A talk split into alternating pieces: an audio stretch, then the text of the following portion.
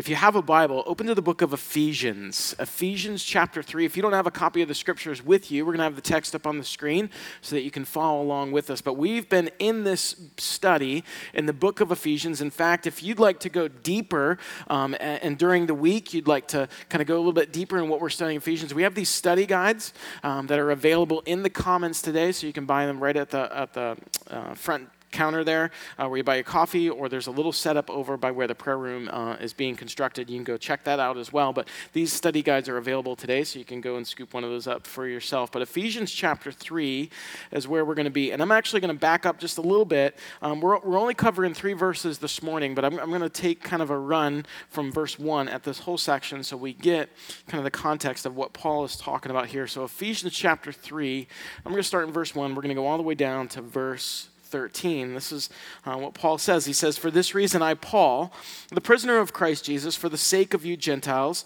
and surely you've heard about the administration of God's grace that was given to me for you. That is, the mystery made known to me by revelation, as I've already written briefly.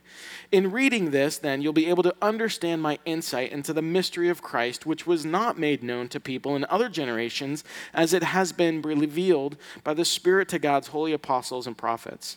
This mystery is that through the gospel, the Gentiles so non Jews, are heirs together with Israel, members together of one body, and shares together in the promise in Christ Jesus. I became a servant of this gospel, Paul says, by the gift of God's grace given me through the working of his power. Although I am less than the least of all the Lord's people, this grace was given to me to preach to the Gentiles the boundless riches of Christ and to make plain to everyone the administration of this mystery, which for ages past was kept hidden in God who created all things. Verse 10, this is where we're going to mostly camp today. His intent, God's intent, was that now, through the church, the manifold wisdom of God should be made known to the rulers and authorities in the heavenly realms according to his eternal purpose that he accomplished in Christ Jesus our Lord. And in him, and through faith in him we may approach God with freedom and confidence. I ask you, therefore, not to be discouraged because of my sufferings for you, which are your glory.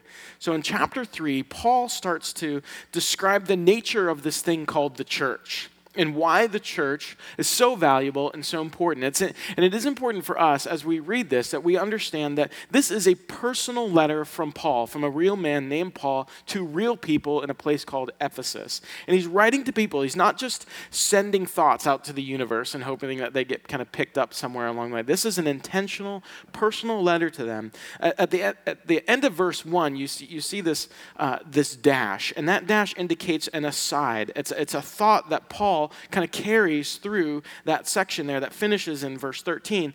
And the main essence of what Paul is trying to communicate to the church there is that Paul wants the church of Ephesus and us to understand that he knows this suffering that he's encountering right now, this suffering has a purpose. And so he's saying to them, don't be discouraged. Don't be discouraged because of my suffering. It's, it's worth it the Apostle Paul, he knows that there's people who are kind of following his story. They know what's going on with him, and they're wondering did, did we pick the wrong guy?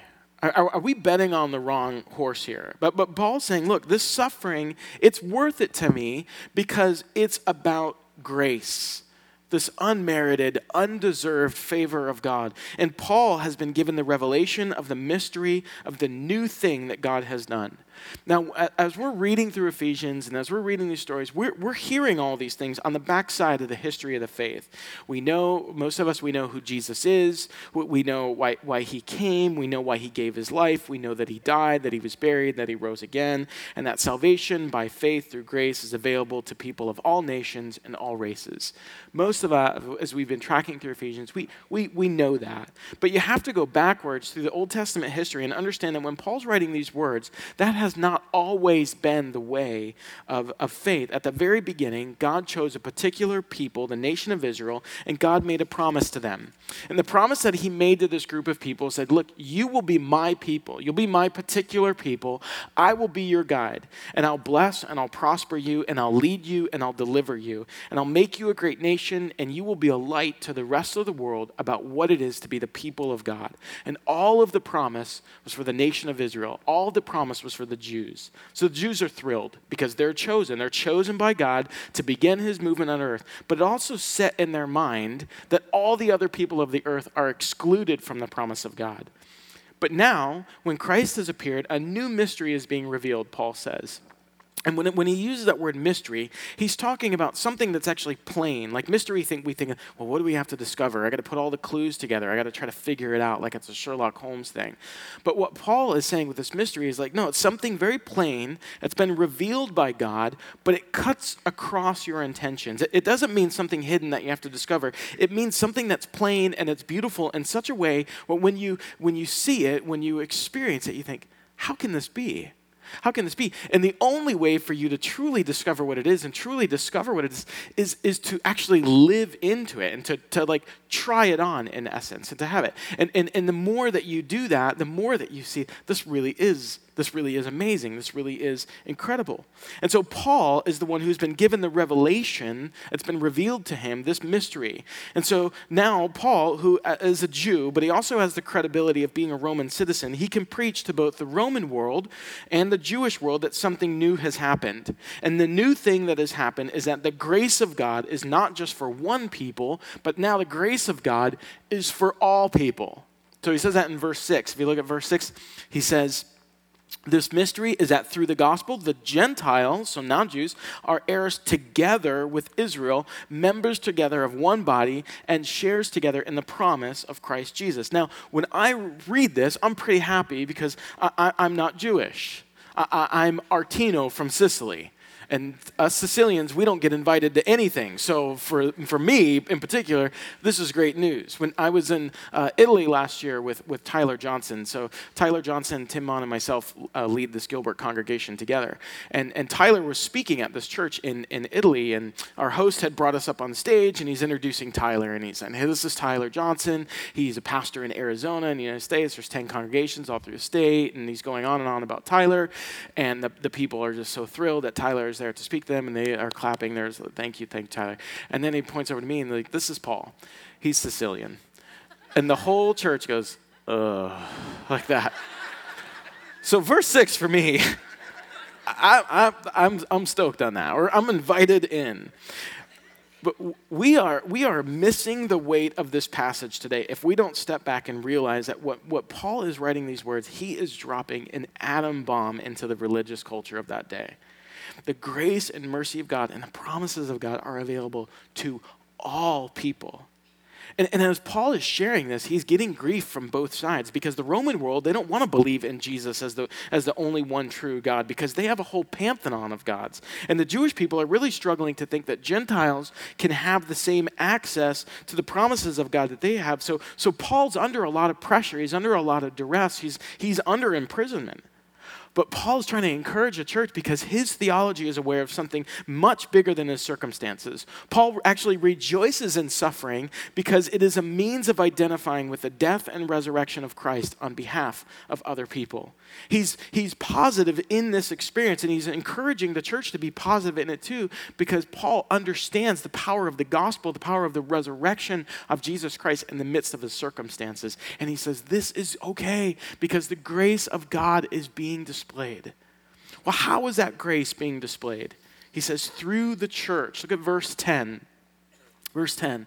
His intent, God's intent, was that now, through the church, the manifold wisdom of God should be made known to the rulers and authorities in heavenly realm. So Paul is assigning this cosmic role to the church. It's the channel by which God's wisdom is going to be demonstrated to the rulers and the authorities in heavenly realms. Now, when he's talking about realms there, he's not necessarily describing a place, but he's talking more about a spiritual reality that we cannot see.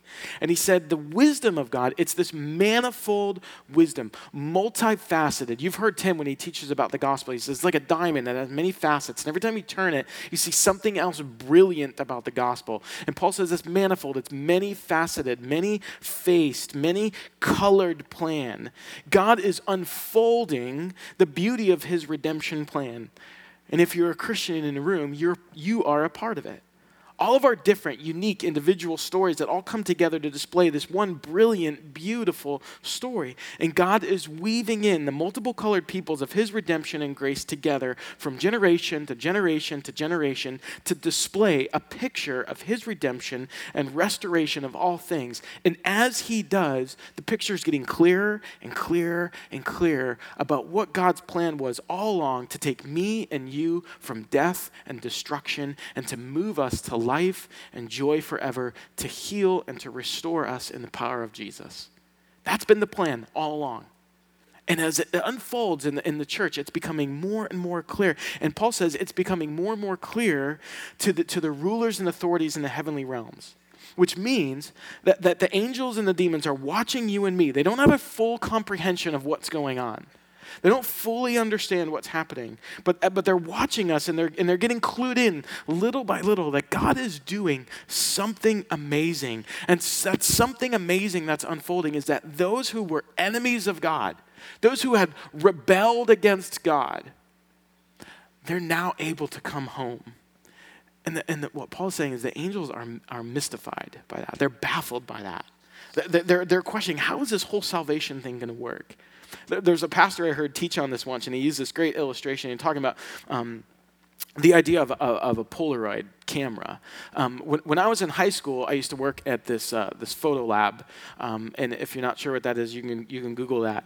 But there used to be a day uh, when people would take pictures, and that, those pictures would go on something called film. And then you would take that, that film, those precious memories from your vacation, and you would drop them off at a, at a place um, with a 15 year old stoner kid like me. And you would trust me you would trust me that I am going to faithfully and professionally do everything it takes to produce these pictures and hand them back to you so you can put them in a book somewhere and they're in your closet right now. So I had that job, right?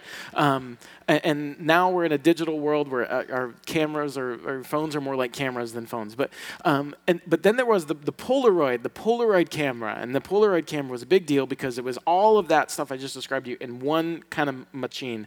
And you would take the Polaroid and you'd snap the picture, and then the would come out, and then you'd have this little card um, that had all this like gray goop on it. And, and then what would you do when you had it? Shake it. Why? Who knows? We have no idea. We have no idea why we shook it, but we, we did. We, we, we'd shake it. And then that gray goop uh, would start to turn into this kind of monochromatic thing and you'd be like oh okay there there i, I kind of I'm, I'm starting to see it and there would be like these kind of shadowy figures and like i think that's uncle ned i don't know and there are all these things and then it would finally come out and you would have this really beautiful low resolution picture uh, of you and of you and your, your family in del mar um, and and what god is is saying is that he from the very beginning of time took a picture of salvation. And the angels shake it. And as they're kind of watching history unfold, they, they, they, they see Noah who builds an ark and he saves his family. And then, they, and then they see the Ark of the Covenant. They see this tent of meeting where God comes in. They see God leading his people by a cloud by day and a pillar of fire by night. They, they, see God send these, these prophets, these mouthpieces for, for God who would speak about the ways of God. And it's getting clearer and clearer. And then they would see a temple being built, and there's a Holy of Holies in that temple that's separated by this huge veil. And inside is an altar of God, and it's starting to get a little bit clearer. And then John the Baptist comes on the scene, and he's saying, Prepare the, the way of the Lord, make way there's the Lamb of God who would take away the sins of, of the earth, and then there's a baby. And it's starting to get a little bit clear. And then Jesus comes and walks the earth and he's healing and bringing freedom and, and, and, speaking love. And then there's the cross. And then there's the tomb. And then there's the resurrection. And then God sends his spirit to his people. And the thing is just getting clearer and clearer, and definition is coming to this picture, and it's getting more and more beautiful. And then you and I come into the story, and as it's unfolded layer by layer by layer, God's purposes are being revealed, and the angels are seeing, and the demons are seeing that God's plan will not be thwarted. That, we, that the saving power of Almighty God would come through Jesus Christ, and that every knee would bow and every tongue would confess that Jesus is Lord. And Paul is saying that this great spiritual truth has to be taught or communicated by the visible church to this invisible audience so they understand God's eternal plan for the redemption of mankind. One commentator on this section, he says this They see how God has triumphed over sin to his own glory. They see how he has sent heaven's best for earth's worst. They see how he has redeemed his enemies at enormous cost, conquered them by love, and prepared them as a bride for his son. They see how he has blessed them with all spiritual blessings in the heavenlies. They see that through through the work of the Lord Jesus Christ on the cross, more glory has come to God and more blessing has come to the believing Jews and Gentiles than if sin had never been allowed to enter. God has been vindicated, Christ has been exalted, Satan has been defeated, and the church has been enthroned in Christ to share his glory. And the picture just gets clearer and clearer and clearer. There's millions and millions and millions of us in the story multiple colors, all, all, all of our stories together. The beauty of God is being revealed, and the angels are looking on. They're like, How in the world does this happen? You got to understand these angels, these creatures that never stop saying, Holy, holy, holy is the Lord God Almighty. The whole earth is filled with His glory. That's their existence. And you might say, well, that doesn't sound like a very great existence. It's the best existence. There's nothing else that can captivate their attention. There's nothing more amazing and in the throne room of God, they just over and over and over again, they're proclaiming yet. And, and, but yet they're looking at us, who God bestows grace and mercy on, and they're baffled by it. John Piper, who's an author and a pastor, he says this again the overall point that Paul is driving home is to elevate our understanding of the importance of the church and God's eternal purposes so that we will give it the proper priority in our lives. He wants us to understand what a great privilege it is that God has chosen us to be the agents of carrying out His eternal purpose through the church. The church is not just a nice place to drop by on Sundays if you're not doing anything more interesting. He says, The church is God's vehicle for making known his manifold wisdom, not only on earth, but also to the rulers and authorities in the heavenly places. So we must see how our lives count for eternity. The church is not a divine afterthought. It is a part of God's eternal purpose in Christ. And to ignore this truth is to sin against the Father who planned it, the Son whose death made it possible, and the Spirit who today seeks to work in our lives to accomplish what God has planned. When, when, Paul's talking about the church, you can think about the church in three ways. There's the global church, who is that's everybody all over the world who's worshiping Jesus. There's a local church, so uh, people gathered in a particular place, like the church at Ephesus or the church at Gilbert. And there's the sent church, when two or more are gathered, when, when anywhere you go with people who love and follow Jesus, you're the church. And if you want to know Jesus more, you need to be a part of his people in a place displaying grace to the world. It's, it's kind of trendy. People like to say, well, uh, you know, I, I, I love God, but I hate the church. I love God, I'm all about God, but I'm not all about the church. And if you were to say that to the Apostle Paul, he, he would say, so you're telling me that you love God, but you hate yourself? And you say, No, no, no, no. No. I love myself. I just don't like the church. And Paul would say that really doesn't make any sense because to know Christ is to be in the church. You, you are the church. And, Paul's saying is that grace is displayed through the church. That's God's plan. There's no other plan for how God is redeeming the world outside of the church of Jesus Christ. That's it. That is the way. From Genesis through Revelation, God's making himself a people so that he can display his grace to the rest of the world through this thing called the church. And this thing is a mess because we are a mess and we live in a mess. But it's grace, but it's by God's grace that He redeems us. It's by grace that we live life together, and it's by grace that we display a new way of being human together. But that's all that there is. A, a, a lot of times we think of church the same way we, we, we, think of all kinds of other things that we just sort of belong to. We, we, we, we treat it like a gym membership. So I'm, I'm about to turn 40 soon, so I'm on like my fifth iteration of having a gym membership and, and, and, and joining it. And so, you know, you, you, uh, you sign up for it, I pay the money, I got the little key card thing on my keychain, right? So in that sense, in that sense, I belong to the gym. Now, belonging to the gym and going to the gym, having a gym membership and going to the gym are two totally separate things. And, and a lot of times, like, that's how we think about church.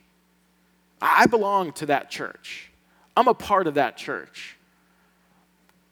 I just don't go. I, I, I'm, a, I'm a part of it. I belong to it, but, but, but I don't go.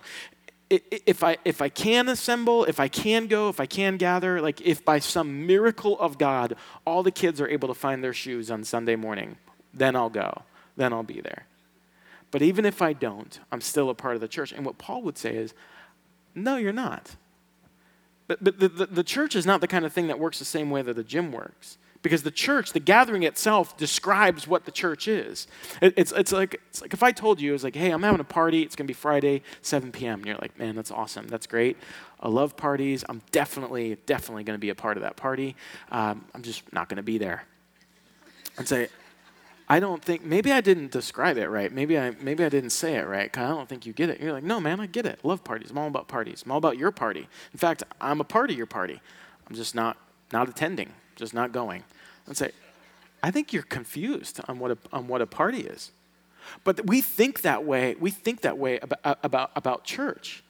In the same way, the New, the New Testament says that, that that you are the, the, the, church, but if you're not assembled with the church, it's just nonsense because being the church is to be the assembled people.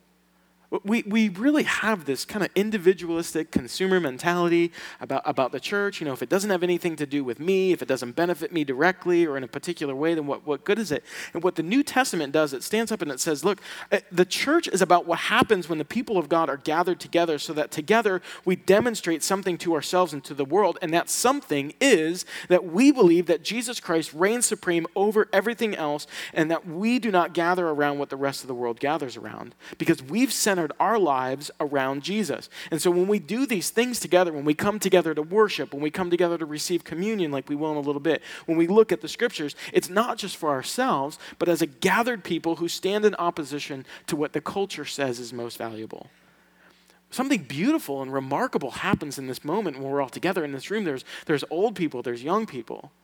There's people who are addicts, and there's people who are, who are putting it back together. There's people with blown up lives, and there's people with restored lives. There's people in a room who are rich and who are poor.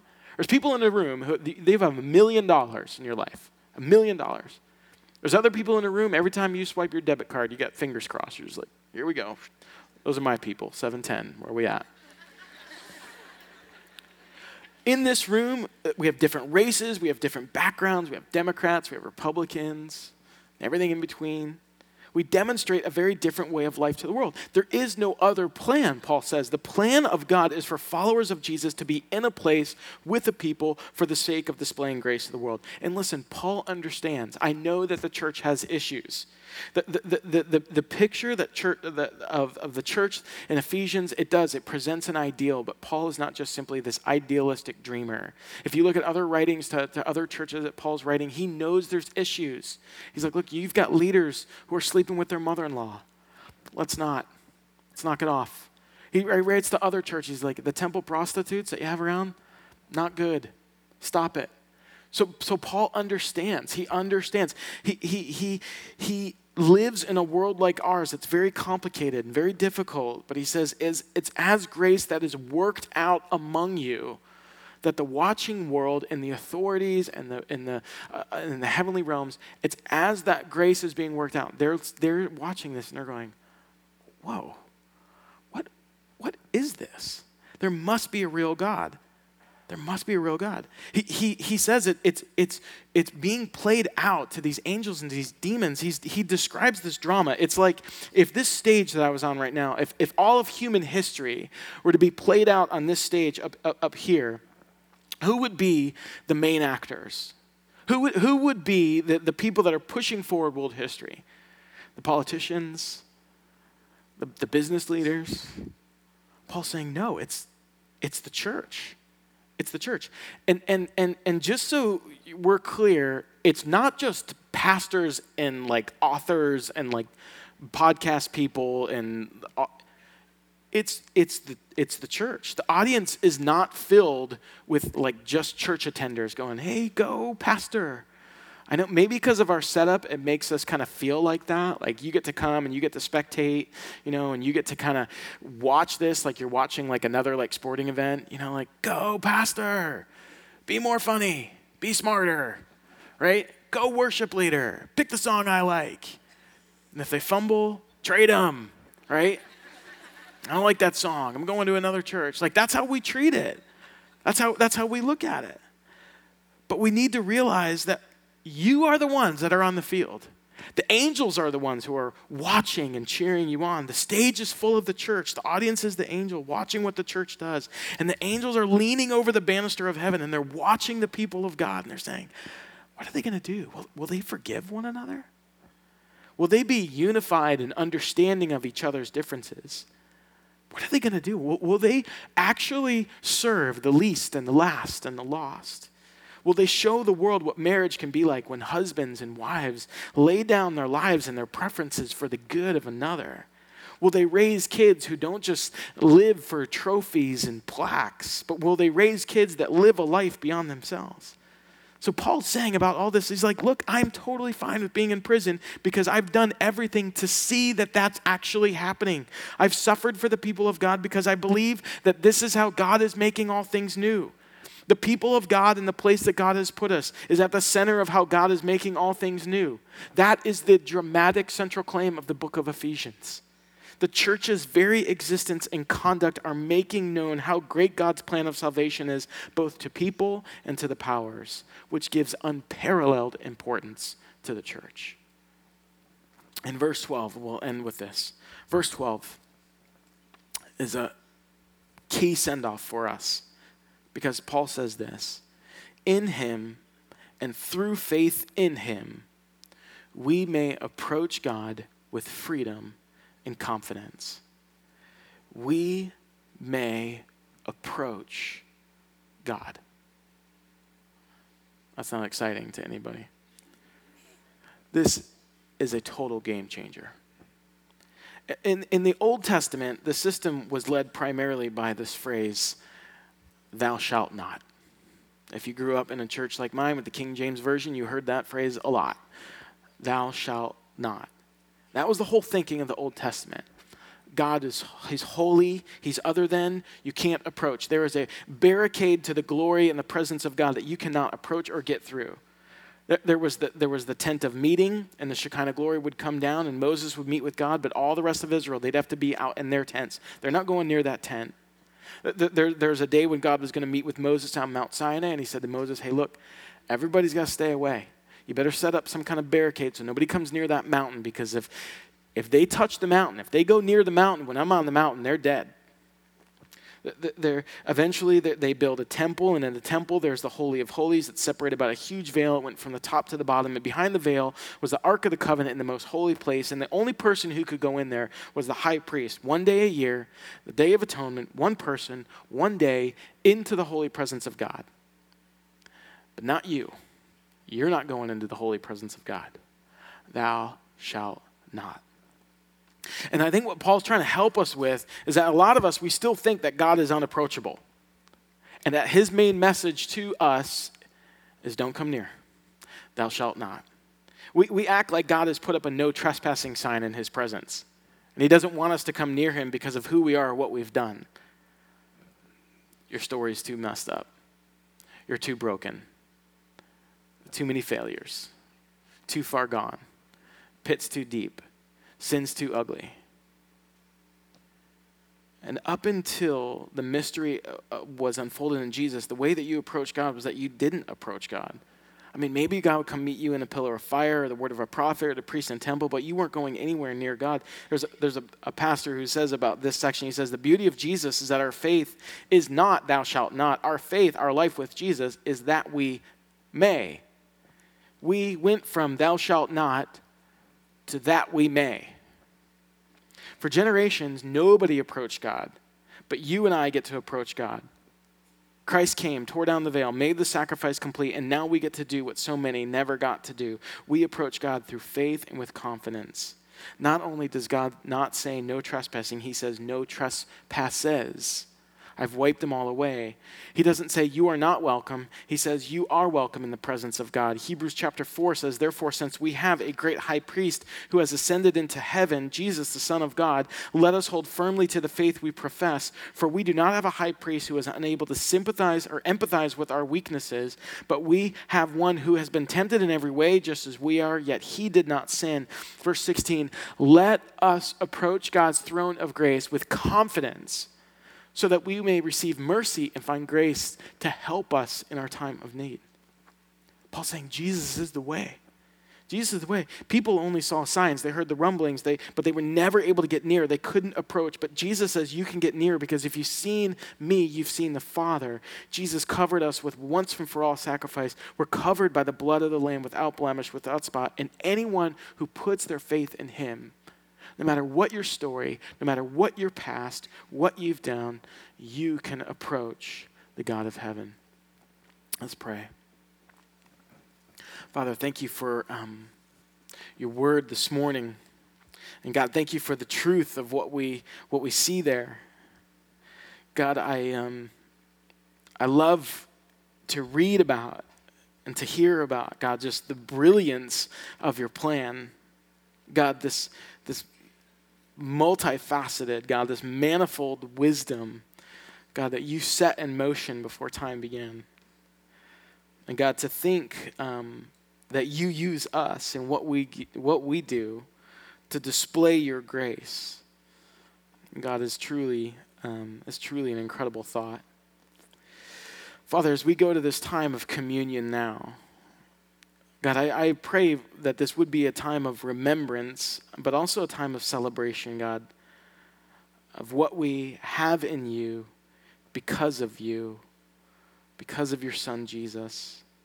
It's in his name we pray. Amen.